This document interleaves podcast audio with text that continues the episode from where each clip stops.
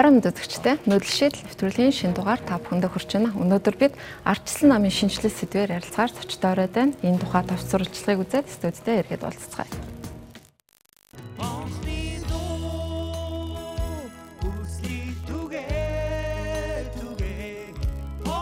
Анх 1989 онд залуус сэхэтнүүдийн уулзалтаас үүдэлтэйгээр 1990 онд арчсан холбоо анх дахь хурлаа хийж Монголын арчсан нам байгууллагадан 1990 онд анхны дүрмээ баталж дээд шүхэд бүртгүүлж байжээ. Улмаар 2000 оны 12 дугаар сарын 6-нд Монголын арчсан нам, Монголын үндэсний арчсан нам, Монголын социал демократ нам, Монголын сэргэн мандлын нам, Монголын шашинтны арчсан нам нэгдэн арчсан намыг байгуулж дээд шүхэд бүртгүүлж байжээ. Тус нам түүхэндээ улсын хуралд 2 удаа олонхуулж засгийн эрхийг барьсан юм. Харин 2020 оны улсын хурлын сонгуульд арчсан нам баруун төвийн үзэл баримтлаар Монгол ардын намын хувьд зүүнний чиглэлийн үзэл баримтлаар бодлого боловсруулж өрсөлдсөн байдаг. Гэвч Монгол ардын нам түүхэндээ 2 удаа дараалан үнэлэхүй ялалт байгуулж арчсан нам нь дараалан ялагдууллээ. Улсын хурлын ах дугаар чуулганы нээлтэд Монгол улсын ерөнхийлөгч мөн энэ тухай хатуухан сануулга арчсан намд өгсөн юм. 2008 оны сонгуулиар арчилсан нам маань сонгогчдынхаа 40.4%, 2012 онд 35.3%, 2016 онд 33.6%, 2020 онд 24.5% дэмжлийг хүлээжээ. Энэ бол иргэдээс арчилсан намд өгч байгаа бодит үнэлэмж мөн сануулга юм а. Намаа шинжилсэн шиг шинжлэхгүй бүлэглэлийн иргэшэл байсаар байвал улс төрийн давцангаас арчигдахын тэмдэг юм а. Цаашид арчилсан үзэл баримжаатай намууд эвсэж ажиллах хүчээ тарамддаг арга барилаасаа салах шаардлага тулгарч байгаа гэж гисэн үйл ажиллагаанд анхаарах тусах ёстой гэж болж байна. Ардсан намын хувьд энэ хүн ард түмнээс муу үнэлгээ авсан хэдий чи ирэх 4 жилд сөрөг хүчний үргээ сайн биелүүлж намын дотоод шинжилгээ хийх нь нэн тэргуунд хийхдэх ажил болж байна. Улмаар сонгуульд ялагдсны дараа намын удирдлага асуудал хүндэтгэж эхэллээ. Мөн дөрмийн дагуу намын дарга эрдэнэ ажлаа хүлээлгэж өгсөн юм. За сонгуулийн явцад бол мэдээж одоо олон маргаан зөрчлүүд өдр гарсан бүтгэгдсэн зүйлүүд бий. Тэрийг бол сонгуульд эрх үхий байгууллага хууль цагдаагийн байгууллагууд нь өөрсдөө шалгаж тогтоох байх. За Арснам бол ямар ч байсан өнөөдөр энэ сонгуульд төлөвлөсөн хэмжээнд амжилт үзүүлж чадсангүй. За тийм учраас бид бас Арснамын үндсэн дүрмийн хүрээнд одоо намын даргавд би одоо хариуцлага хүлээж намын даргийнхаа ажлыг бол өгч байгаа. Одоо энэ талаараа үндсэн дүрм заасны дагуу холбогдох газарт нь одоо өргөдлөө шилжүүлсэн байгаа. Ер нь бол нэг гэх шалтгаан бол байхгүй. Маш олон зүйлээс шалтгаалж байгаа. Тэгэхээр одоо бид нар энэ дээр энэ одоо ялагдал дээр дүгнэлт хийн. Бүх хүмүүсээ дуудаж уулзаж хуралдана. Тэгээд дүгнэлтээ гаргаад тэгээд дараагийнхаа ажил руу цаг алдалгүй орондоо орон нутгийн сонгуул төгсөн байна. Тийм учраас бид нарт бол бас хүлээх зав байхгүй. Хэдийгээр 30 орчим жилийн түүхтэй ч хангалттай хэмжээнд сөрөг хүчний үүрэг гүйцэтгэж чадахгүй байгаа арчс намын хувьд одоо сүүдрийн засгийн газраа байгуулж сөрөг хүчний үүргээ биелүүлэн хяналт нь чухал болж байна. Манай улстай адил парламентын системтэй улсад ирэх баригч намда сөрөг хүчин хяналт тавьж чаддаг. Хэдийгээр усууд хөвчлэн хоёр тахимтай байдаг бол манай улсын хувьд нэг тахимтай байгаа нь сул тал болж байна хэд туушрах биш те ойлголцдог юм одоо хөгжлийн бодлого яах юм ярьж чаддгаар бол англи хэлийг сайн жишг гэж бол авч үздэг л те. Тэгэхээр манад нөгөө энэ хоёрын аль нь бэ нэг аваад үзэхээр энээр ялгаж гарч чаддгүй гэсэн үг. 2000 он дахиад 5 намын нэмэгдэл нэгдэл Миний харж байгаагаар бол энэ 10-аад намын нэгдэл байгаа байхгүй юу? Энэ нэгдэл бол өнөөдрийн хүртэл энэ нам дотор байдаг зөрчлийн нэг үндэс болж явдаг. Тэгээ энэ зөрчил нь өнөөдрийн хүртэл нам институтс чадахгүй байгаа нэг зовлон болгож хувирчаад байна. Цаашид э, хэрвээ хүчтэй сөрөг хүчин болёо гэвэл энийг яаж дарах вэ гэдэг асуудлаа өөрсдөө хоорондоо тооцож бодох хэрэгтэй байх. Ер нь бол миний харж байгаагаар бол э, шин ардчилсан намыг реконструкшн хийж байгуулж чадах юм бол харьцангуй сонгогчдын дэмжлэгийг авах. Гэхдээ энэ ухслыг хадгалаад явах юм бол дахиад нэмэргүй. Хамгийн гол нь бодлого чадахгүй байна гэсэн үг байна. Одоо хоёр том нам гэж л юм бол ядаж хоёр бодлого ялгах хэрэгтэй шүү дээ. Тэгэхээр зэрэг манад нэг арай тийм өөр хэлбэрээр л яах нь явагдаад байна гэсэн. Тэгэхээр яах ёстой юм бэ? Бид нар тэгвэл одоо улс төрийн нам тий өөрөө шинжлэгдэх гэдэг юм. Эсвэл ардчилсан нам үнэхээр одоо сөрөг хүчин байх, магадгүй дараа нь ирэх баригч байхын тулд яаж өөрчлөгдөх ёстой юм бэ гэх юм бол тий мэдээж хэрэг одоо бодлого нь тодорхой байх ёстой, үзэл баримтлал нь тодорхой байх ёстой тий. За үнэхээр одоо юу гэдэг сөрөг хүчин байхын тулд одоо дараагийн 24 онд нэр дэвшихийн тулд сүүдэн засгийн газар нь ямар байх юм бэ? Өнөөдөр одоо их баригчны гаргаж байгаа бодлогоор анализ хийж тэр сүүдэн засгийн газар үргэлж яах нь мэдээлэл хүргэдэг байх ёстой. Намын дотоод шинжилэл нь удирдлага солиодох гишүүнжил нэмэхээс шалтгааллахгүй. Цаашид ямар бодлого үзэл баримтлалыг сонгож сүүдрийн засгийн газраа хэрхэн сайжруулахаас шалтгаал бөгөөд эх сонгуулийн үр дүнч үүнээс хамаарна. За баярлалаа. Тэгэхээр зочдод танилцуулъя. Улсын их хурл засгийн газрын гишүүн асан оюун гэрэл хүрэлцэн ирсэн байна. Арчилсан намын үндэсний бодлогын орооны гишүүн ган учир хүрэлцэн ирсэн байна. Арчилсан намын шинжлэлийн хөдөлгөөний тэргүүн галиндуу ирсэн байна. Арчилсан намын үндэсний бодлогын орооны гишүүн тулгаат нар хүрэлцэн байна. Тэгэхээр саяны сурвалжлагад бас ерөнхийдөө арчилсан намын яагаад ялагдах болсон тухай судлаачид янз бүрийн байр суурь хэлж байна. Одоо зочдоосоо та бүхнээс яг Арслан нам яагаад хоёр сонгуул Улсын хурлын сонгуул дараалан ялагдал хүлээвэ гэдэг дээр та бүхний яг хувийн дүгнэлтийг тус бүр дээр нь сонсъё. Тэгээ оюун гэрэл оролцогчоос эхлээд хариулахгүй. За манай намын хамгийн гол ялагдж байгаа шалтгаан бол ер нь гişүүд маань а нийтэд ингээд нээлттэйгээр арчлалын үйл явцад оролцож чадахгүй болсонтой л холбоотой. Тэгэхээр манай намын гişүүд бол яг намынхаа дотоод арчлалд айгүй бага оролцдог. Гадагшаа ингээд арчсан намын төлөөллийг гаргаад оролцъё гэсэн ч нээлттэй тогтолцоонд байхгүй. Ерөнхийдөө бол манай намын бүтэц үйл ажиллагаа нь гişүүдтэй хаалга хаах чиглэлд айгүй системтэй ажилласан. А шинэ гişүүдэд гişүүдийг элсүүлэх шинэ одоо арчсан үзэлтэй залуучуудыг игнэндээ нэгтгэх тал дээр айгүй муу ажилласан. Иннээсээ болоод ер нь бол бид нар хаалттай хаалттай ном чиглэл рүү удаан явсныхаа төлбөрийг л авсан л да. Тэгэхээр зэрэг хаалт юунаас болж гарч исэн бэ гэхээр би бол сайхан нэг нийтлэл бичсэн л да улс төрийн санхүүжилтийн тухай хамгийн том хаалт бол ерөөсөө улс төрийн санхүүжилтийн өндөр босго байдаг. Тэгээ манай намаас улс төрд нэр дэвшиг гэсэн хүмүүс хамгийн өндөр босготой хамгийн төлбөрийн чадварт нийцэхгүй татвартай хамгийн одоо олон давхар дэнчэнтэй ингээд улс төрд ингээд арцсан намаар нэвтэрж ороод нийгэмд өөрчлөлт хийгсэн олон сайхан боловсролтой сайхан залуучуудад хаалга олон жил хаасных бид нар бол энэ залуучуудын хүч дэмжлэгийг бол авч чадсангүй. Би бол миний хувийн төвлөлт бол юм байна. Аа. Таны хувьд? За энэ өдрийн мэндийг хүргэе. Аа за эхний саналтай бол оюун гэрэлэгчтэй санал нэг байна. Нээлттэй нийгэм ба түүний дайснууд гэх Карл Попперийн зохиол байдаг. Нөхөр өөрөө цөмийн физикч юм. Тэгэхээр тэр гол физик дээр байгаа гол хууль нь юу гэхээр энтроп систем чинь хаалттай байх юм бол эмх замбраагүй байдал цаана ихэр үүсдэг. Нээлттэй байг нь эмх замбраагүй мэт харагдах боловч цаана эмх зэгцтэй байдлуудыг байн үүсч үүсгэж яадаг. Байгалийн үндсэн суур хоёр хууль байна те. Тэгэхээр альва зүйл нээлттэй дотооддооч гадагшаач ил тод байна гэдэг бол харахад бужигнаад байгаа юм шиг мөртлөнгөө цэгцэрлэн байгалийнхаа хуулиар маш цэгцтэй өөрийг явж байдаг. Уг нь арсан намч ингээ гаднаас нарахад бужигнаад байгаа юм шиг л байдаг. Аа, тэгвэл чинь Монгол ардны намтай харьцуулах юм бол бас харьцангуй нээлттэй шүү. Тэр тал дээр бол аа нэг За хоёрдугаарт юу болж хөрж гэхээр ардчилсан намын сонгуулийн ялагдлын шалтгааны хүн болго өөр өөрөөр тайлбарлаж явах шүү. Би ингээд суур хэдэн хүмүүсийн хилээд байгаа сошиал дээр байгаа гол шалтгаануудыг хэллээ л дээ. Ардсан нам бүлэглэлүүдийн гарт орсон байна. Ардсан намын даргын имиж нь Монгол ардны намын даргын имижд хүрсэнгүү нэр дэвшигчтэй буруу тодруулсан. 100 сая төгрөг авч гişүүдээ дэвшигчтэй сулдаасан. Ардсан нам Монгол ардны намаас дутуу институтчлэгдсэн байна гэдэг. Тэгээ яах ингэ харахаар штэ бүлэглэлүүдийн гар хөл болж игээд бүлэглэл гэдэг нэртэй шашгуудыг дургу хөндөө өгөөд хөөлөх юм уу? Үгүй бол Атс намын дарга нь 4 жил фитнесээр хичээлээ дуул уурхайн бүх компаниудыг харааж хөрс сүхтэй рейтинг адилхан бол гэж хэлэх юм уу? Үгүй бол Монгол ардын намыг дуурайж яах гэж 200 мянган гишүүнтэй зарлах юм уу? Яг ингээд бид нар дуурайлаа гэд. Үгүй бол 100 сая төгрөг өгөхгүйгээд бүүстний мөнгөгүй түүн намын дээрээс нь телевизүүдийн цаг минут айгу тодорхой байлаа шүү дээ. Тэгээ тэр цагийг мөнгө өгөхгүй байх юм уу гэхээр асуудлын шалтгаанууд гэж энэ болон шалтгааныг хэлж болох боловч хамгийн сур шалтгаан бид хин гэдгийг мартчихъя. Бид бол хин. Одоо англид нэг хэлцүү байдаг шүү дээ улс төрийн халдартай what we used to be гэж тий. Бид хэн болох гэж анх байгуулагдсан хэн байсан гэдэг.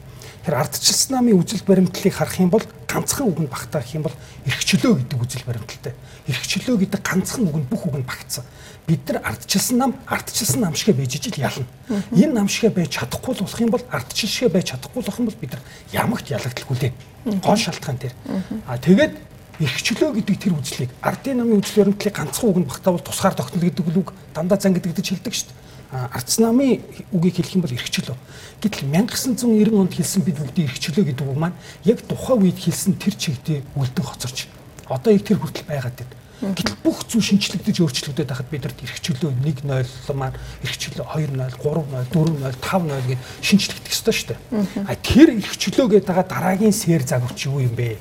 iPhone утас 11 сэр, Sonata машин тэр олон сэр яваад хахад бид бүгдийн дараагийн зүйлгүй юм бэ гэдгийг бид нар эргэж сэргээж тавихгүй л а тэрний өмнөх ярьж байгаа ер нь даргийнхаа саймууд юм уу үгүй мөнгөний босго тавьсандаа юм уу олон асуудал байх юм бол яг үүндээ улс төрийн тийм зүйлсүүдийг тавиаг улс төрийн нам гэж байхгүй бах.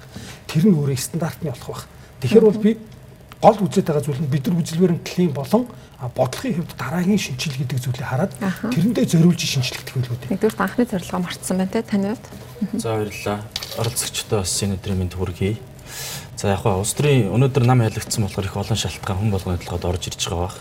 Гэхдээ ер нь өнгөрсөн 4 жилийн хугацаанд би ч бас энэ намын шинжилгээ хөдөлгөөний дэрэг өнгөд намыг хэрхэн шинжлэх вэ? Юу юу нэр алдаад байна вэ? Засах вэ гэдэг төр бол бас дуулаагаа илэрхийлж ирсэн. За өнөөдөр ингээд харахад бол бодиттой таван шалтгаан ба шууд харагдаж байна. Эхнийх нь бол мэдээж шууд намын дарахтай шууд холбоотой асуудал. Намын дарга бол улс төрийн манлайлалаа алдсан. Намаа зангитан одоо удирдах орж чадаагүй зөв бодлого мөрийн хөтөлбөр дэвшүүлж чадаагүй шалтгаан бол одоо нэг намарт эрэхт байх. Өнгөрсөн хугацааны улс төрийн тэр хөндлөнгийн компаниудын судалгаагаар ч гэсэн нөгөө намын маань одоо ирээд намын дарга ирээдэг эндээш яваад нэг номерт байгаад л шүү дээ. А манай намын дарга бол хамгийн сонгож болохгүй ус төрчдгийг манлайлаа явуулсан.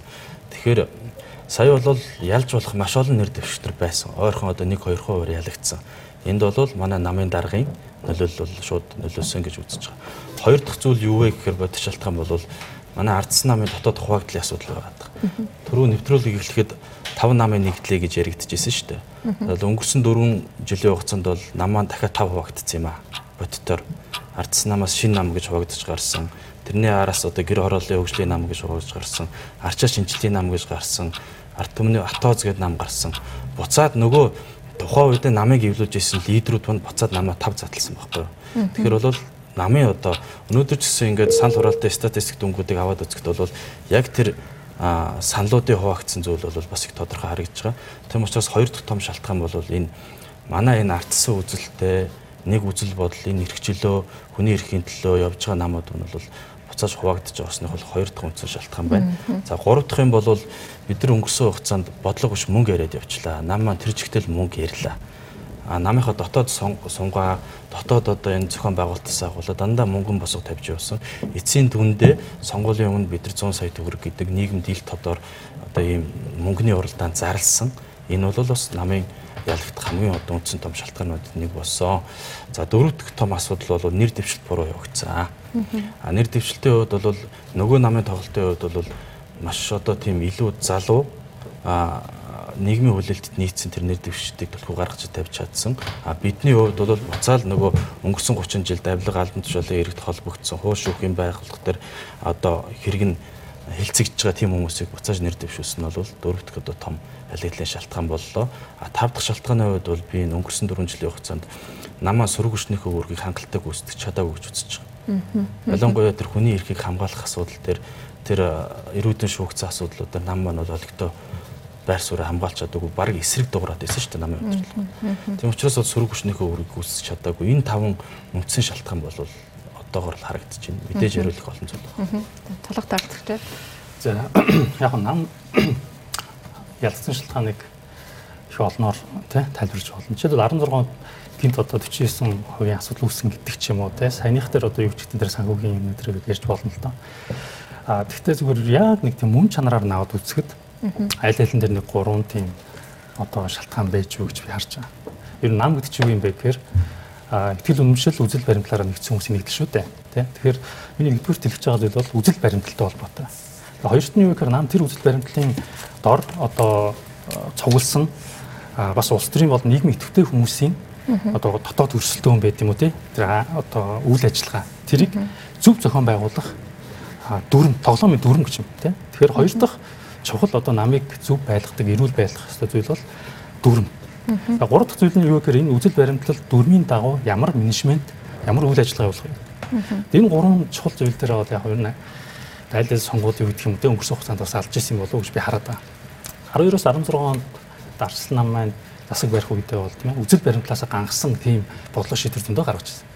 Зүүнний социалист юм шиг тийм ээ. Одоо бизнес эрхлэгчд бол манай одоо үндсэн суур масс одоо дэмждэг давхар. Гэтэл 16 онд бол тэднийхээ итгэлийг хаалтсан гих мэт. За дөрмийн тухайд ярихад бол одоо 16 онд ямар нөхцөл байдалтай байсан гэхээр үндэсний бодлогын хороо хуралдгаа болцсон. салхи орхоо болсон, гişүүдтэй хаалттай болсон. Нөгөө дүрм ерөөсө хаягдцсан. Ийм байдалтай. За тэгээд дээрэс нь энээсээ болоод фракц хоорондын зодоо айхтар болсон. Тэгээд харахаар муухай. Энэ арслан хэдэн фракц яасаа айхтар судал ингэж харагдаж байна. 16. За ингээд энэ дээрээ сургамж аваад одоо 16 онд яг одоо наф ялгсны дараа 17 онд үндсэн дүрмээ шинжилээд дотоод цумгаануудаа хийгээд 18 онд үзэл баримтлаа дахиж шинжил батлаад ингээд суур юмудаа хийсэн тийм ээ. А гэтэл одоо жишээлбэл яг сая сонгуулийн нэр дэвшилтийн өмнө гэхэд үзэл баримтлаас үнэхээр ухарсан тийм зүйлүүд гараад ирж байгаа. Одоо жишээлбэл зарим нэр бүхий гişүүд тийм ээ. Арчлалын талаар бүр тэр ойлголт нь ардыг жилээж алд гэж тийм алдарсан хүн байдаг ч юм уу. Эсвэл одоо арчлал энэ хүний эрхийг одоо хүлээн зөвшөөрдөг юм хүмүүс гинт гинт дэвшээд ороод ирэх чинь тийм ээ. А эсвэл одоо тэр дүрмийн дагуу намд одоо сүүлийн хагас жил байсан хүн үндэсний бодлогын хороонд байсан хүн дэвших хэрэгтэй ч гэдэг юм те энэ зохицуултыг бүгдийг одоо уландаа гიშгэх тийм тэгэхээр үзэл баримтлаасаа одоо хазайсан мөн одоо дүрмээ зөрчсөн ийм байдалтай ялангуяа энийг бол тийм одоо үл ойшсон менежмент явуулж байсан. Эннээс болоод арчлал тайртай арчлалын төлөө гэсэн сэтгэл зүрэхтэй энэ хүмүүс маань түрүүний хэний хэлдгээр ингээд гадна гарцсан хагарал нь айхтар болсон. Нь ингээд нэгдээгөө хагарсан байдалтай бол сонгуул ялна гэж байхгүй. Одоо ингээд л алдчихсан. Тэгэхээр саяас тулаатай оролцогч яг өнгөрсөн 4 жилийн хугацаанд Арслан намын хийсэн шинжилгэүүдийг дурдлаа шүү дээ тий. Тэгээд одоо жишээ нь одоо огцорсон байгаа, огцорхоо мэдгдсэн байгаа Эрдэнэ даргын хувьд бол бас 9 сарын өмнө өвчөөсөн ярилцлаганда Арслан намын дотоод шинжилэл одоо ингээд дууслаа. Одоо бид нар нийгэм рүүгээ хандсан нийгмийн шинжилгээ хийнэ гэж мэдгдэж ярилцсан өгсөн байгаа. Тэгэхээр одоогийн энэ одоо огцорж байгаа удирдлага маань шинжилэлээ бүрэн хийж чадсангүй юу? Яг одоо яг юунд дутуудч байна? Ер нь бол альва намын шинжилэл бол хязгаарч дуусах ёсгүй. Ер нь бол нөгөө нэг цаг үе өөрчлөгдөж, сонгогч өөрчлөгдөж тэгээ үнэт зүйл маань хിവэрэ хадгалагдангаа цаг үедээ нийцчих хэвээр учраас тэрийг нөгөө нэг эволюцийн процесс бол ерөөсөө зогсох ёсгүй шүү дээ. Тэгэхээр зэрэг шинжилэл дуусчлаа гэж мэдээлэл хийн гэдэг бол яг өөрийнх нь төлөвлөж исэн хэсэг нь дуусчлаа л гэсэн мэдээлэл гэж ойлгож болно. Зүгээр нам бол тогтмол шинжлэгдэж явах хэрэгтэй. За нөгөө талаас бол нам ялагдчих тусмаа илүү их шинжлэгдэх хэрэгтэй.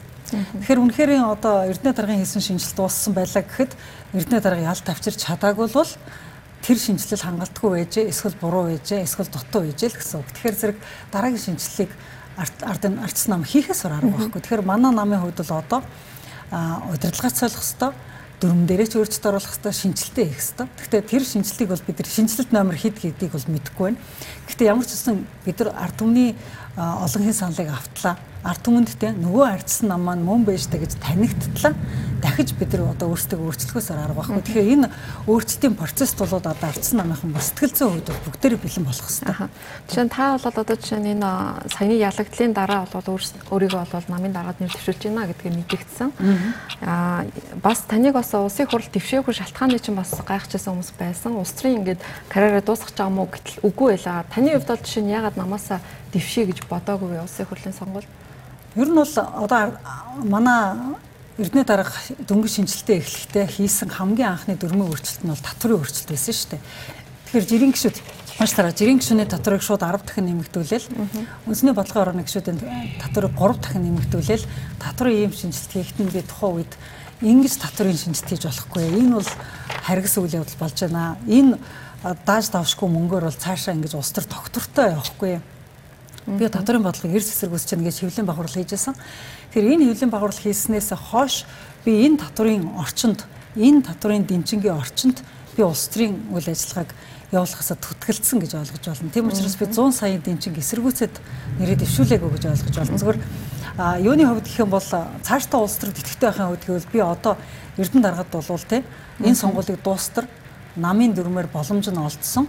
А энэ боломжийг өөрөө ялт болгож хувиргаж чадаагүй учраас ялагдсны дараа нам доторх өрнөх зайшгүй шинжилэлт би оролцмоор байна. Би үзэл санааны хувьд манлайлж оролцмоор байна. А дөрмийн тийм ямар өөрчлөлтийг яаж өөрчлөвл бид нар хүнээс 100 саяын дэнчээ авахгүйгээр намын үйл ажиллагаа явагдаж болохын тэрийг би томьёолж оролцмоор байна. А намын одоо залуучуудад хаалга нийлцэж өгмөр байна. Тэгэхээр ийм өсөл зорилготойгоор бол одоо улс төрийн одоо амбиц шинээр дахиж зарласан л да. Аа очоор оролцсон. Та түрүүн хэлж байна ардчлсан нам бол одоо ингээд анхны үзэл баримтал зорилгоо одоо мартсан гэдэг те энэ нь бол гол амин сүнс нь бол эрхчлөө байсан гэдэг тэгж байна л да. За 16 17 онд бас танаа намын залуучууд ингээ намын шинжилгээ ярьж явах үед нэг сонирхолтой сонсогдсон өнцөг бол ер нь бол ингээ дэлхийд дахинд За ялангуяа Монгол улсад бол ингээд либерал барууны тэ ийм эрхчлөөг эрхэмсэн за бизнесийн орчныг дэмжсэн энэ зүйлийг бол иргэд дэмжих нь буурж байна илүү зүүнний тий одоо тэгш ирэх гэж мэгж ингэж яриад тэгэхээр яг иргэдтэй зориулаад арсан намын эрхчлөө либерал гэж ярихлаар өөрө дэмжигдэх магадлал их бага байна гэд ийм одоо үзэл бодлыг танай залуучууд бол илэрхийлжсэн л да. Тэгэхээр та бол нөгөө анхны юмаа дахиад яриад явхаар эргээд одоо 24 онд ч юм уу иргэдийн дэмжих хандлага ямар байх вэ? Тий.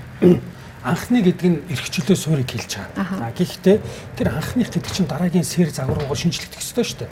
Одоо би гудамд гарчаад нэг кино шүү дээ. Манай ардсан гадаад пассвортыг өөртөж өгсөн. Бидгүй угсаа байсан юм шиг л байгаа шинэ. Манайх малыг малчтад өгсөн. За малаараа дагараа тэр малаа маллаад өөрсдөө өсгөж яа. Орон сууцыг танд өгсөн гэд. Тэр 8% зээл чи хайчваа. Айгу тодорхой юмнууд асуугаад шүү дээ. Ингээ ингээ харахаар эрхчлөө гэж 90 онд орилсон ганц үг эрхчлөө гэж тунхсан тэр хүч нь өөрөө ардчлал өөрийгөө засварлаа шинчлэгдэж явахгүй дахиад хуучирч муудаад яг байсан байх байх байдаг үгээ хэлээд тэгэхэд бид нар тэгжээс ингээд нэг хийсэн гавьяагаар насны бамбаярж болохгүй дээ. Гэтэл дараагийн тэр загвар эрхчлөө нэг нэг 0 дээрээ тогтчод байгаа зүйл чинь 2 0 руугаа шилжихэд хүн төрөлхтний үндсэн явж байгаа чиг хандлагыг харна да. Энэ бол технологи. Тэр үндсэн арга зүйн өрөө технологи Аа, ер нь намын шинжилэл гэж юу юм? Нам шинжилэгдлээ гэдэг яах юм? Байр нь өөрчлөгдөж шинжилсэн юм уу? Дүрм нь өөрчлөгдөж шинжилгдсэн юм уу? намынхаа хүрээндэл зорилгоо хараад ах юм бол тэр хизээч хүмүүст түлэн зөвшөөрөхдөггүй. Яагаад гэвэл иргэд саналаа өгөхдөө улс төрийн менежмент брендингийг хараад чи миний амьдралд юу хийж өгөх вэ гэж өгөх юм бэ гэж санал саналаа өгнө үхээс биш та нар танах гоё болж гин үхэхгүй шүү дээ. Хашин дотор айл гоё л болж гин үз. Гэтэл миний амьдрал тэр нь алдах юм бэ? Тэгэхээр намын шинжил гэдэг зүйлийн тулгуур зүйл чинь улс орны хэрхэн яаж хөгжүүлэх юм бэ гэдэг тэр үзэл баримтлалаа бодит төлөвлөгөө болгож тавьж чадаж байгаагаар нь харна шүү дээ. А тэр төлөвлөгөөгөө дагаж амьдрал өөрчлөгдөн шүү дээ. А тэрнээс биш би зөвхөн гоё болж гин гэд энд суугаад байх шүү дээ. Харахаар яг бяртай, нягт химжигдэхүйц гэж ялгарсан үжил баримтлал дээр химжигдэхүйц зорилгоодыг тавьж. Хүн төрөлхтний түүхэнд эрхчлөөний үжил санаа мянган мянган жилийн турш тэр дама сүүлийн 300 жилс ямагт ялсаар л ирсэн.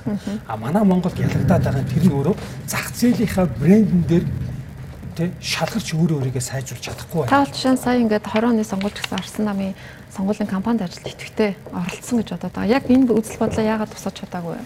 Тий. А тэгэхээр эн чинь юу гэж ойлгож байна вэ гэхээр намын брендинг одоо манайхан шууд сонгуулийг сайн ингэж ойлгож авах шиг надад санагдлаа л да. Гэхдээ тэгээ сүлжээ үүсгээл мөнгөө тараагаал хүмүүсээ багцлал тэгээд эргэл явчихдаг шүү дээ. Гэтэл нийгэм чинь амьд организм сайн сайхан гэрэл гээтэй зүйлүүд тийм үл. Түүндээ тулгуурсан брендинг гэж зүйл байна тэр брэндэн дотор намын даргын чорно, гişүүдэн чорно, дэвшигтчин чорно, хөтөлбөрн чорно гэхээр тодорхой хэмжигдэхүйц тэр брэндүүд нь бид нар үзэл баримтлал дээр тулгуурсан байх гэдэг шүү дээ. 12-оос 16 оны үед үзэл баримтлалтаа үнэхээр сайн бичээд шүүгд бүртгүүлсэн үнэн. Гэтэл тэр үзэл баримтлалтыг намын хэдэн гişүүн мэдээд түүний төлөө хамгаалах сонгуул бол улс төрийн намын зорилго биш. Тэр зүгээр л хийдэг ажил. Сонгуулийг бодохгүйгээр хийж байгаа бүхэн сонгуульд ялт авчирна. Сонгуул утах юм бол улс төрийн зүгээр нэг хар логик болж өөрөх нь шүү дээ. Багцлсан хэр. Тэр тэр зүйл маань намын хэмжээнд одоо дундаж руугаа орох хүртэл бидэрт цаг хугацаа бөгөөд маш их одоо хөдөлмөр зүтгэл хэрэгтэй байна. А тэр хөдөлмөр зүтгэлийг өнгөрсөн дөрвөн жил шахаж чадсан өгвөл шахаж чадаагүй үр дүн сонгуул тавьж штэ. Гаачэр хилээд болдог ш. Сонгуул л тэрийг тавьж байна. Галандаа. За тийм. Өөр асуулт өгөх шиг байна те. Юу яг нь ийм ойлголт бас буруу ойлголт яваад байгаа. Барууны нам гэхээр одоо юу гэдэг нийгмийн асуудлыг хайчдаг юм шиг тийм. Социалист буюу социалист болон одоо социал демократ гэхээр нэрэнд нь социал гэж угаага учраас нийгмийн чиг баримжаатай боловсрол эрүүл мэндэ боддог гэж одоо сая бол чилээ сонгуулийн үеэр нэр дэвшиж байгаа хүмүүс тэр агуулх ингээ яриадсан л та. Тэр энэ бол бас биш юм аа тий. Аа ер нь одоо ингээд дэлхийн дэд хүндрэлтэнд одоо дунд байгаа улс төрийн чиг баримжааны том ялгаа бол том төр байх уу жижигтэр төр байх уу. Хүний нэг орон зай юм тий. Хувь хүний орон зай том байх юм уу? Ирчлөө нь илүү том байх юм уу? Тэнд тэрнээс илүүтэй төр эсвэл одоо нийтийн үйл хэрэг, нийтийн сайн сайхан гэдэгт илүү өгөх юм уу? Өөрийнх нь тий тэр орон зай жижиг байх уу эсвэл том байх уу гэдэг ийм л ер нь нэг спектрийн нэг юм ялгаа байгаад байгаа шүү дээ тийм. Жишээлбэл одоо боловсрол эрүүл мэндийн чиглэл дээр бол арч намын барилгах байр суурь гэдэг нь бол тэрийг хаях биш илүүтэй хөрөнгө оруулалтын чиглэлтэй ч байт юм уу тийм ээ. Аа тэгвэл одоо зөвхөн чиглэл бол илүүтэй одоо халамж руугаа орох жишээ нэг ийм ялгаа байгааг сүүлийн үед бол бас одоо бас нэг буруу зөв ойлголтууд их яваад. Тэгэхээр манай намын асуудал бол тэрийг зөв гаргаж тавьж чадахгүй байгаа юм байна да гэж ингэж би бол харж байгаа. Галиндаа оролцсон. Таны хувьд бас саяны улсын хурлын сонгуульд их сонирхолтой үр дүн харууллаа л да. За намын дарга ерөнхийдөө амлаж аваад нэгт орогт өрсөлдөд 8000 үнээр илүү санал авсан байна. Тэр та бол бас түрүү Арсан намын ялагдал дээр хамгийн нэгдүгээрт бол намын удирдлага манлайл гэтгэжсэн. Таны хувьд яг ямар дарга, ямар манлайл хүсэж байгаа гэсэн үг вэ? Гэхдээ одоо манай гоо очрич ярьж байгаа тулхтэж ярьж байгаа энэ үзэл баримтал те энэ намынхаа үзэл бодол юуг одоо нийгэмд ойлгуулахын тулд тэр үзэл баримталтай үнэнч тэрийгээ одоо итгэж үнэмшиж өөрийн болгосон хүн нийгэм танилцуулах хэрэгтэй шүү дээ. Гэтэл бол манай намын үзэл баримтлал бодлого зорилго өөр байгаад байдаг. Толгой дээр нь гарцсан нам төлөөлж байгаа тэр хэсэг хүмүүс бол тэр намыг төлөөлж чадахгүй, тэр үзэл баримтлалыг төлөөлж чадахгүй өөр хэсэг бүлэглэлийг төлөөлөө явчлаа шүү дээ. Өнгөрсөн 4 жилд би сөрөг хүчний ажлаа хийж чадаагүй гэдэг дүгнэлт чинь тэр хэсэг бүлэг компани, банкны одоо эрх ашиг төлөөлж тэр хэсэг намын удирдлага ажилласан учраас энэ намыг тэр чигт нь ялгдал руу хөтлөлөө. Олон ялж болох, олон тэр мундаг залуучуудыг ялагдал руу хөтлөлөө.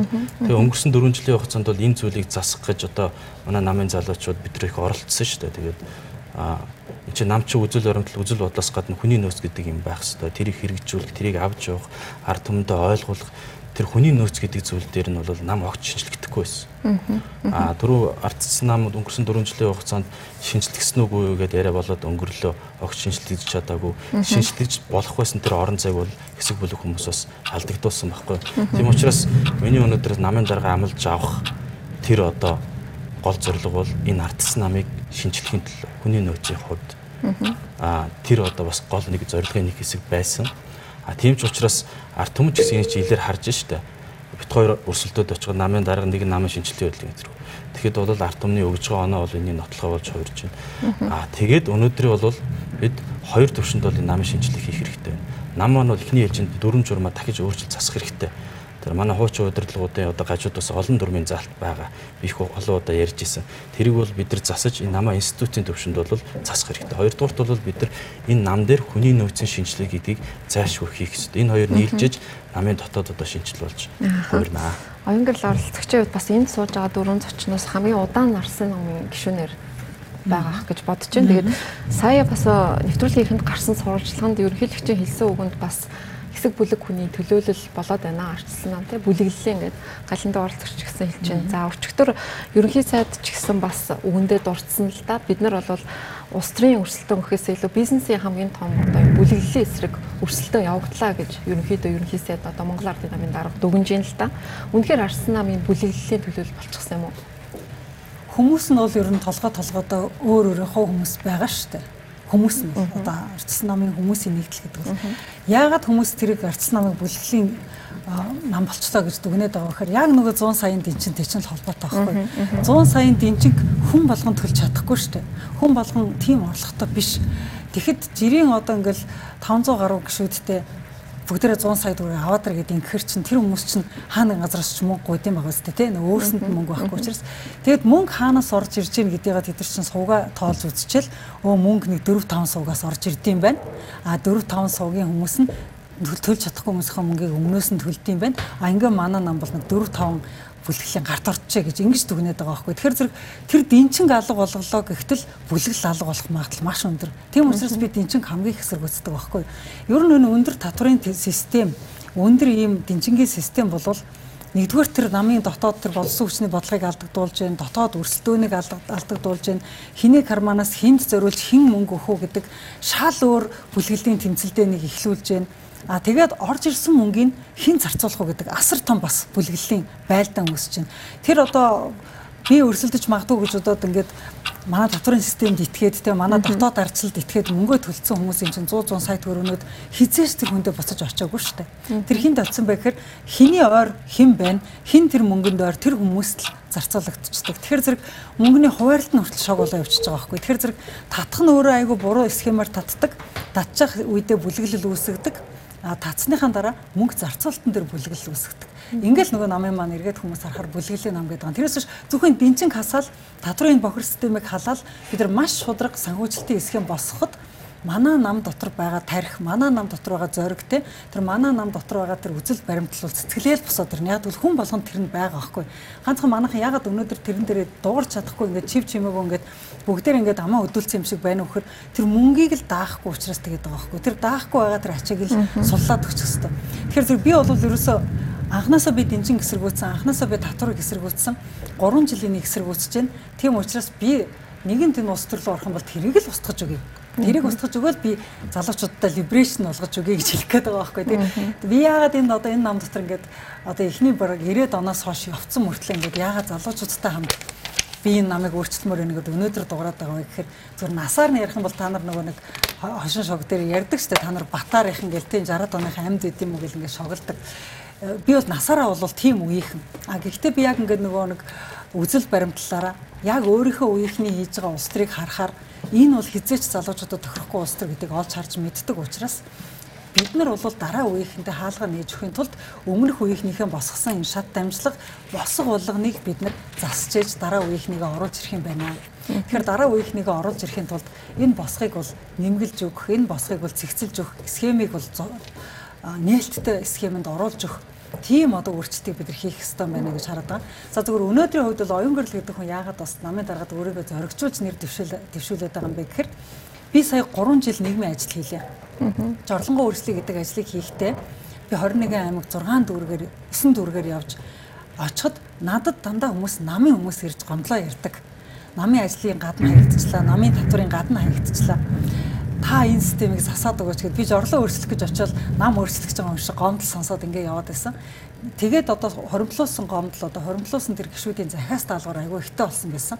За нөгөө талаасаа бол яг жорлоо өөрчлөх явцдаа нийгэм яг юу хүсэж байгаа юм? Иргэд яг юу хүсэж байгаа юм? Ямар схемээр юу хийвэл бид нар илүү доктортой, илүү зөв эдийн засгийг бий болгож чадах юм гэдэг эдийн засгийн том одоо загварчлалыг бол олж харж чадсан л да. Тэгэхээр энэ шин загварчлал нь бол нөгөө дараагийн үеийн апдейт гэдэг шиг тийм дараагийн үеийн либерал тэгсэн мөртлөө өнөөдрийнхөө төлбөрийн чадварт нийцсэн тийм одоо схемээр бид нар яаж энэ нийгмийн асуудлуудаа шийдэж бизнесээ хөгжүүлж дээр нь одоо улс төрийн үзэл баримталтаа үн цэвэрээ үлдэх юм бэ гэдэг энэ схемийг бол дундаас нь олж харж чадсан л да. Тэгэхээр тэр олж харж чадсан схемийг бол би бас ардсан намынхаа өв болоосоо тийм энэ схемийг ардсан намд маш хурдан нэвтрүүлээд энэ намд бол илүү тийм нээлттэй эерэг урамсгалыг хурдан бий болох юмсан гэсэн ийм л бодолтоор нэрээ төвшүүлсэн. Баярлалаа. Тэгэхээр нүдлшээл нэвтрүүлэг нэвтрүүлгээр ардсан намын шинжилгээ сэдвээр ярилцж байгаа хэсэгормын сурталчилгааны дараа студидтэй эргээд уулзцгаая.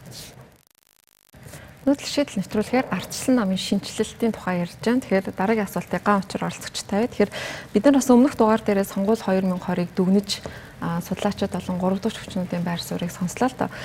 Судлаачдын хэлж байгаа зүйл бол Арсан нам бол түүхэндээ олон болж исэн дандаа бусад намуудтай эвсэж орж исэн. А нэг удаа олон болсон нь бол дангаараа 33 олон хол чадаагүй. Гэхдээ хамгийн олон судал авч исэн тийм тохиолдол байгаа. А судлаач гэрэл додын бас хэлж байгаа нэг point болохоор Арсан нам хэрвээ амжилттай сонгуульд оролцъё гэвэл яг өмнөх туршлагаараа буюу бусад энэ 3 дахь хүчнүүдтэй хамтарч сонгуульд оролцох нь бас амжилттай оролцох юм магадaltaй гэж 3 сард биччихсэн л да. А тэр ч одоо шумар бас Арсан намын шинэ гинсек бас бусад намуудыг хамтарч оролцохыг уриалгах шиг болсон. Гэхдээ бол энэ бол хэрэгжиж чадсангүй. Одоо энэ бол бас нэг нөгөө Арсан намын ялагдлын нэг шалтгаан болоод үлдэнэ. А гэхдээ цаашдаа энэ гурав дахь хүчнүүдийн байр суурийг Арсан нам өөртөө татахын тулд ямар тактик баримтлах ёстой юм бэ? За, ер нь бол олон намын системтэй улсад бол 3 дахь хүчин, 4 дахь хүчин гэдэг ингээд байна шүү дээ, тий? Аа, зах зээл бол өөрөө эцтэй явж бод хоёр брендийн өрсөлдөөл болж хувирдаг. Тэгэхээр цаашдаа ч гэсэн ардсан нам Монгол ардын нам хоёрын тулаан болох байх гэж бодож байна. Хүмүүс 3 дахь хүчин гарч ирээд ардсан намын байр суурийг байхгүй болгоно. Эсэргээр эн чинь айгүй эрүүлжиж байгаа процесс шүү дээ, тий? Хүн намын залуучуудаас бид нар сурах юм өчнөө байна. Монгол ардын ховсгалт намаас харж яхад одоо хүн болгонд үнгүй байр хүн гэдэг юм уу те бүр сурахгүй юмнууд ч байна. Ингээ харахаар 3 дахь хүчин, 4 дахь хүчин, 5 дахь хүчин гэж гарч ирж байгааг муу хийсэн бол сайн гэж харж байна. А зөв сонгуулийн бүр тактикийн хувьд бол хүчтэй нам нам бол өөрийгөө дагсан жижиг хүчнүүд нь сайнаар нөлөөлдөгч тохиолдол гарч ирдэг. Жишээ нь ардчилсан намд дургүй байгаа хүний саналыг Монгол ардын нам руу явуулахгүйгээр өөрийнх нь дагвар нам саналын шингээгээд үлдчихдэг те өрсөлдөгч талд нэмэхгүйгээр. Гэтэл зарим тойргуудад магадгүй хүн намаас юм уу өөр залуу намаас нэр дэвшсэн хүмүүсийн санал таатай болсон тохиолдол байдаг. Одоо харахад бол таагүй болсон ч тохиолдол байдаг. А гэдг нь юу вэ гэхээр хамтрах гээд байгаа шалтгаан нь юу юм бэ? Гэдэг шалтгааныг л олж харах гэдэг шүү дээ. За сонгуульд өгөхөөр бусад улс төрийн хүчнүүдийг эвсэж өөрлөгөө сонгуул дайрч ордог хамтарсан засгийн газар байгуулна гэдэг тохиолдлууд нэлээд амжилттай явдаг л да.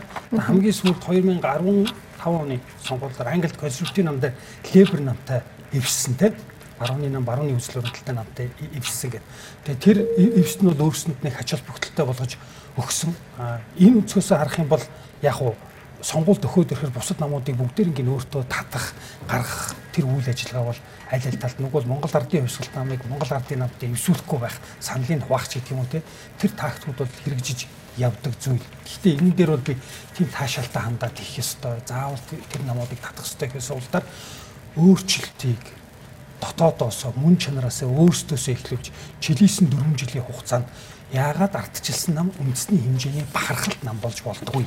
Тэ? Яагаад үндэстэн даяараа ардсан намын залуучуудыг гудамд нь явахаар чи ардсан намын гишүүн юм уу? Чи тэгвэл ямар шудраг юм бэ штэ чи? Ардсан намын гишүүн бол чи дандаа шинжилгээ өөрчлөлт реформыг дандаа мэдлэг тэмүүлдэг тийм залуу байж штэ гэж бахархал болох зүйлгүйгээр өөртөө байгаа болгон биш болж хувирал те сонгуульд ялгцсны маргааш өрөөлд байгаа сайхан болгоныг л хамт чимэх болоод идэг. Тэр ойлголт бол яг буруу гэж бодож байна. А сонгуульд өгчхөөр энэ ойлголтыг ярих боломжгүй болтгоо л доо. Одоо хааштай 2 сарын дараа сонгуул болох гэж байгаа бол цэвэр лог гүсгэх шаарахгүй шүү дээ тий. Тэрийг нийлүүлээ, энийг нийлүүлээ. Тэр бол 2024 онд бол болох бах. Мэдээж ардсан нам өөрөө өнгөтэй өөдтэй шинчлэгдэж үнэхээр нээлттэй болж чадахгүй бол хамтрыг ээж тэд нь хамтрахгүй дээ. Хамтрах гэж ирж байгаа тоглоомны цүнхэнд байгаа нам бол чөврөн шүү дээ. А жинхнэрээ чанга байгаа нам юугаа улаан цэм муудаа явж байгаа нам дээр очил би хамтрыг гэж гүөхвдээ. Тэр бүх зүйл бол одоо 20 оноос биднээс шалтгаалж байна гэж бодож байна. А 20 оны өмнө бусад улс төрийн нам хүчнүүдтэй эвсэх ёстой байсан нь эвсэх ёстой байсан баг. Гэхдээ эвсхийн тулд тэр хүмүүст юу гэж хэлэх юм? Хэлэх зүйлтэй байх ёстой шүү дээ тэр хэлэх зүйл нь би Монгол орныг ингэж хөгжүүлэх гэдэг нь гэж хэлнэ өстэй. А тэр зүйл нь нөгөө хүмүүстэй зөрчих юм бол боломжгүй л болж байна те. Галандаа оролцогч асуусан. Тэгэхээр монголчуудыг бас юу харж сонголт өгдөг вэ гэдэг их сонирхолтой байдаг. Дөрөв бас гаан учраар оролцогч хэлжсэн. Яг тухайн хүний амьдралыг хэрхэн асуудлыг хэрхэн шийдэх юм бэ гэдэг хүн одоо сонголтоо хийх ёстой боловч за монголчуудын сонголтыг харахаар их сонирхолтой байдаг л да. За орлогогүй байсан ч гэсэн хүрэгч нь хоосон байсан ч гэсэн за шудраг эс ярьж байгаа хүнийг сонгодог ч юм уу те. Яг таны хувьд одоо сая ингээд бас сонголт оролцоод яг монголчууд яаж сонголт хийдэг вэ гэдэг дээр ямар дүгнэлт хийсэн бэ? Юу хардаг? судалгааны байгууллагын югаарт эрэгтэй уулзаж явж байгаа 2 3 юм байгаа. Мэдээж манай Монгол улсын энэ түүх соёл бахархал бидний ч одоо энэ тусгаар тогтнол маш хүнээр олцсон энэ зүйл шүү дээ. Тэгэхээр бол нэгдүгээрт бол иргэд маань энэ улс орны маань нийтлэг эрх ашиг гэдэг зүйлийг заавал харж энэ улс орноо хэрхэн хөгжүүлэх вэ том утгаараа. Хоёрдугаарт тухайн иргэнд одоо аль нэг тойргийн хөдөө орон нутгад амьдарч байгаа эсвэл хот амьдарч байгаас шалтгаалаад тухайн иргэний өдөр тутмын амьдралтай холбоотой ямар проблемуудыг шийдэх вэ гэдэг хоёр шийдэл бол эхний хоёрт орж ирж байгаа шүү. За мэдээж араас нь хүнээ харж. Аа энэ хүн одоо өнгөрсөн хугацаанд ямар хүн байсан бэ? Авилга халамжлалаа эргэж холбогдсон уу? Эсвэл сая бол шинэ хүн сонгох гэдэг хандлага бол энэ удаагийн сонгуул таван болж ялла шүү дээ. Тэгэхээр үндсэн ийм ингээд судалгааны байгууллагад дэж гаргасан иргэдийн өөрсдөө хэлж ирсэн ийм асуудлуудыг төлхөө орж ирж байна. Тэгээ энэ сонгуульд дээр ч гэсэн бас давхар яригдсан асуудлууд. За хоёрдугаарт түрүү бас ингээд намуудын ингээд бас тэр нэг дэмжлэгийн тухай яригдаад өнгөрлөө шүү дээ. Ардын нам бол үндсэндээ сая энэ тоо баримтаар үзэхэд бол нийт сонгогчдын 44% орчим хувийн дэмжлэгийг авчаад парламент төсөөдлийн 80 орчим хувийг авчиж байгаа. Тэгэхээр энэ дээр бол бид нар сонгуулийн хууль тогтолцооны асуудлыг бас ярих хэрэгтэй байна. Хууль дүрмийн хүрээнд улс төрийн тогтолцооны. Хоёрдугаарт нөгөө талдаа манай ардчсан нам бол а ядаж эвлүүлэн нэгтгэхэд байдгүй марket хаглан бутрахгүй байх ёстой гэдэг том сургамжийг авсан гэж бодож байна. Бид нар ч бас намайг их олон хагалж бутаргалаа шүү дээ. Тэгэхээр бидний ардсан намын хамгийн түрүүнд хийх ажил бол дотооддоо маш хүчтэй өөрчлөлт шинжилтийг дөрмийн өрөөнд хүний нөөцийн өрөөнд явуулах хоёр дахь бидний хийх алхам бол ядаж ойрын хэдэн жилд бидрээс хагарч бутраас салсан тэр намуудаа нэгтгэх хэрэгтэй юм байна. Энэ хоёр зүйлийг бол хамгийн түрүүнд хийх хэрэгтэй. Орон нутгийн 2024 он гэдэг арай олон сонсогч юм л да. Бид нар ч одоо орон нутгийн сонгуул, ерөнхийлөгчийн сонгуул гээд одоо энэ төрд чинь бол хяналт сөрөг хүчтэй сөрөг хүчин хэрэгтэй. Тийм учраас бид нар ардснаа бол зайлшгүй орон нутгийн сонгуульд амжилттай оролцох хэрэгтэй. Дараа нь 2021 оны сонгуулиоос энэ ардчсан ерөнхийлөгчийнхээ байр суурийг бид нар заавал дахин баттгай авч үлдчихэж энэ Монголын төрд хяналт тэнцэл одоо бас тийм бий болох хэрэгтэй маа. Тэгэхээр бол бид нар намын дотоод шинжилгээ бол ойрын хугацаанд маш хүчтэй хэрэгтэй. Аа намуудаа эвлүүлэн нэгтгэх тэр ажлаа бас хийх хэрэгтэй. Ганц минутын тэлж болох юм. Иргэд юу хүсдэг вэ гэдэг дээр Нобелийн шагнал авсан Даниэл Кинемний Fast and Slow Thinking гэдэг ном байдаг тий. Дөрвөн бодоход тунгаан шатгууд. Тэр номын сүү ерөн зүгээр ингээд тэгж бичээгүй ш тэрийг үндсэндээ дүгнэхээр хүн төрлөختөнд гурван төрлийн харилцааны сэтгэл зүй байна тийм. Нэг бол хүн нэг итгэл авах, нэг бол амьдралаа юмнаас айх, нэг бол халамжлуулах. Тэгээд одоо гаачртай сайхан амьдрал гайгүй амьдрал гэдэг итгэл салчул хүүхдүүд өнчнө гэдэг айц тэ бие бинийгээ харилцан хайрлж халамжлах гэдэг. Тэгээ ер нь ард түмний тэр хүсэл эрмэлзэл юу вэ гэдэг дээр ардын намын хараад байхад дандаа айц дээр тоглодог. Тэр нь илүү амжилттай болоод идэг. Манайх хүн шиг амьдрий, улс шиг хөгжиж, өрхий өсөлт гэж хэлдэг бол ардын намынхан одоо өрөнд орсон 15 сая чи 15 сая энэ 15 сая хүүхд чи 15 сая үү. Уггүй сая яаж ихээр одоо сөрөг хүчний одоо эрх баригч хөрөлсөх ерхийсээ өөрөө сөрөг хүчин болчиход шүү дээ тий. За тэнд бол одоо манан гэдэг мап байгаа. За тэгээд энэний дараа олигарх бүлэг байгаа. За энэ та нарыг алах гээд байгаа. За энэний ард уул уурхай том компаниуд байгаа. Гэт ингээд дайраа яваад идэг. Гэ ингээд харахаар тэр хүний сэтгэл зүйн хөв дээр тоглох тал дээр бол ардын нам илүү айц дээр тоглоод идэг. Айц дээр тоглоод байгаа нь халамж халамжийнхаа системтэй уяад идэг. Тэгээ энэ гурвыг аль нэгийг сонгох юм бэ л дээ. А манай намайг ер нь нэг хараад үзээрэй том утгаараа дандаа л харахаар нэг тийм сайхан юм хэлээл тэгэл явж ороод дандаа ялагдсан байдаг. Тулах даралцагчаас тэгэхээр намын шинжилэл гэдээ ярихлаар хамгийн чухал асуудал бол яхаа аргагүй бас санхүүжилт байдаг. Ер нь бол улс төрийн намын төлөвшөл ярихлаар ер нь санхүүжилтийн асуудал дээр л очиод мөрөгдгөлдөө тэгээд одоо огцорж байгаа Эрдэнэ даргын хувьд ч гэсэн бас энэ асуудлаа ингээ зөөр шийдэж чадахгүй байсаар хагаад бухардалд орлоо л доо.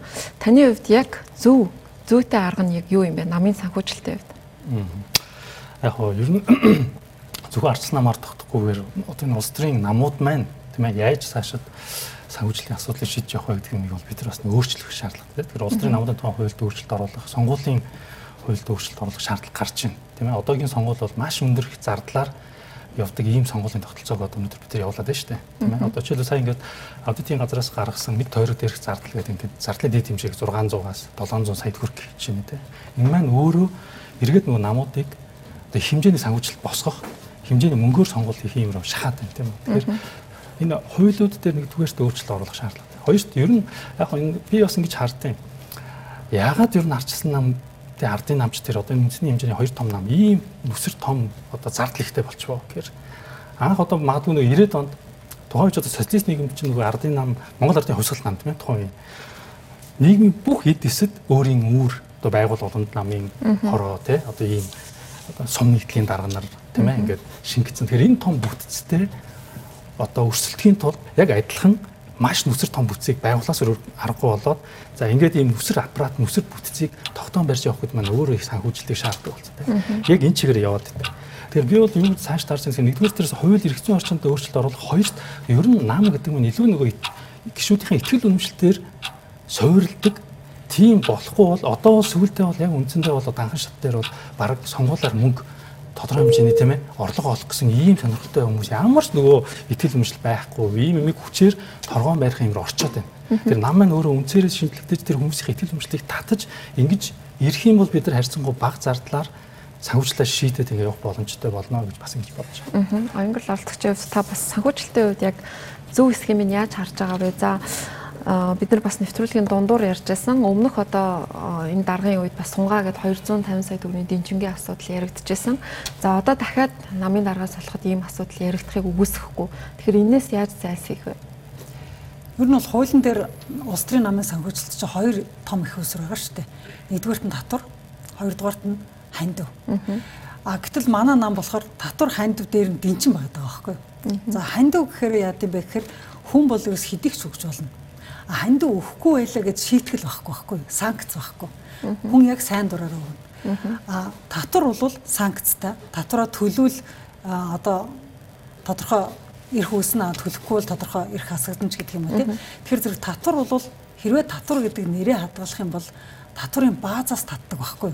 Татвар гэдэг чинь бааз орлогоос нь татдаг. Одоо жишээлбэл манад бол ихэнх хүн амын орлогын албан татвар чинь бидний цалингаас татдаг. А нөөт бол борлуулалтаас татдаг тий. Одоо ашигын ашигын төлөө байгууллагад орлого ашигын татвар болохоор зэрэг одоо орлого зарлагын зөрүүнээс татагддаг, цэвэр орлогоос татагддаг тийм. Өөрөөр хэлбэл дандаа тооцоо боддог суур байх хэрэгтэй. Тэгэхээр зэрэг бид нар бол татвар хандив гэдэг нь сонгодог систем бол хадгалах хэрэгтэй. Сонгодог бус дэнжингээ бол халах хэрэгтэй гэж үзэж байгаа. А хандив бол ямар утгаараа сонгодог байхаггүй л тэр хүн намд өгж болно, намын нэр дэвшигчэд өгж болно. Хамгийн гол нь хандив өг гэж шаардуулж байгаа албагүй, хандивын босго гэж тогтоож байгаа албагүй, хандив өгсөнгүүгээд адлагдж байгаа албагүй л болчихж байгаа. А татварыг бол бид нар тогтоохдоо би зөвхөн 2 3 намын дараад өрсөлдөх юм бол би нэг намын хурал дээр хэлье гэж бодож байгаа юм л та би бол 2 3 суурийг санал болгоё гэж бодож байна.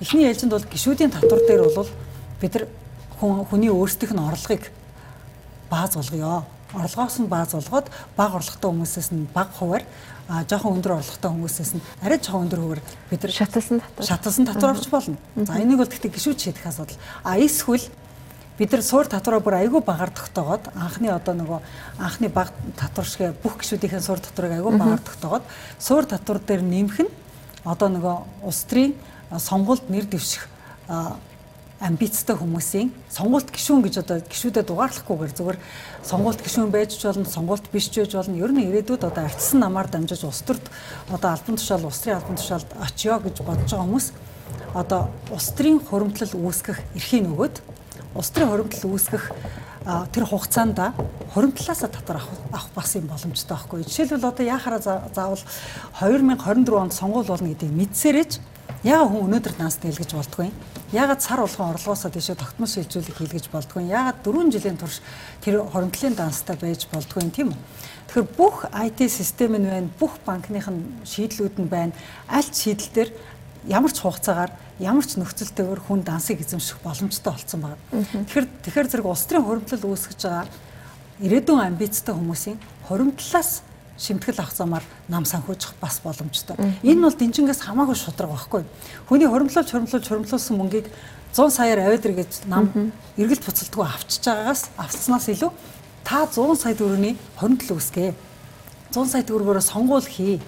Харин тэр 100 сая төгрөгнөөсөө тань 2% намдаа өгөөдөө а намдаа тушаасан сараар чинь хэдэн сарын турш хөрөмтөл хийсэн яаж та хөрөнгөө босгосон түүх чинь харагданаа. Тэгэхэд ийм сайхан түүх үүсгээд улс төрийн хөрөмтөл хийсэн үнийг бид нар тэр тойрог руу нь явуулахад та ямар ч гэсэн карманда мөнгөтэй ухуулагч нарын зардлыг төлж хэмжээнд очиж юм байна. Гэт хүний хуримтлуулсан мөнгийг хүнд нь өөрт нь өгдөг, намд нь өөрт нь өгдөг, гişүүдэд нь өөрт нь өгдөг байх хэрэгтэй байхгүй. Тэрнээс биш одоо манай нам бол хүний хуримтлал хийх хугацаа өгөхгүй, данс дийлдэхийг зөвшөөрөхгүй огт хоримтлгүй хүмүүсээс маргааш 100 саяг аваад гэхээр нэг хүний бүлэглэлд орж л тараач нөгөө хүн чинь нэг газраас гуйж л тараач тийм үү. Тэ гуугаад аваад ирэхээр тэдний бүлэглээс мөнгө аваад ирсэн байна, энээс мөнгө аваад ирсэн байна, тэрний хүн байна, энэний хүн байна гээл гişүүдэ хуваагаад байдаг байхгүй. Тэгэхээр зэрэг энэ дэнчин гэдэг тийм сонгодог биш. Одоо энэ ямар ч улс төрийн намд байдаггүй энэ хатуу буруу санхүүжилтийн систем нь манай намыг алаад байна. Манай Монголын ардчлалыг алаад байна. Тэгэхээр зэрэг бид нар бол Монголын ардчлалын нэг баг нь Монголын одоо улс төрийн нэг баг нь үжиж бид нар энэ багнаа бол зөв боцох хэрэгтэй байхгүй. Тэгэхээр би бол хандив татвар гэдэг хоёр одоо сонгодог орлогын их өсвөр дээрээ тулгуурлаад энийг маш зөв IT-тэй нь холбоод энийг маш зөв хүнийх нь эрхтэй нь холбоод тийм тэр нэр дэвших эрхтэй нь холбоод тэр мөнгөө өөрөө зарцуулах эрхтэй нь холбоод өөрийнхөө босгосон мөнгөдийн өмнө өөрөө хариуцлага хүлээх хариуцлагатай нь холбоод ингээд нам санхүүжих бүрэн болцоотой гэж үзэж байгаа. Гаачар гişүний хувьд бас одоо бодлогын 11 гişүн учраас асууя л да. Танаа нам дээр бол бас ингээд орлого зардлын тайлан гişүүдтэй хүрдэг бах тийм үү? Одоо жирийн гişүүдээсээ бас ингээд татвар авч байгаа шүү дээ. 12 мянган төгрөгийн татвар. Тэр нь одоо яг одоо олж байгаа орлогын нь хэдэн хувь байд юм бэ?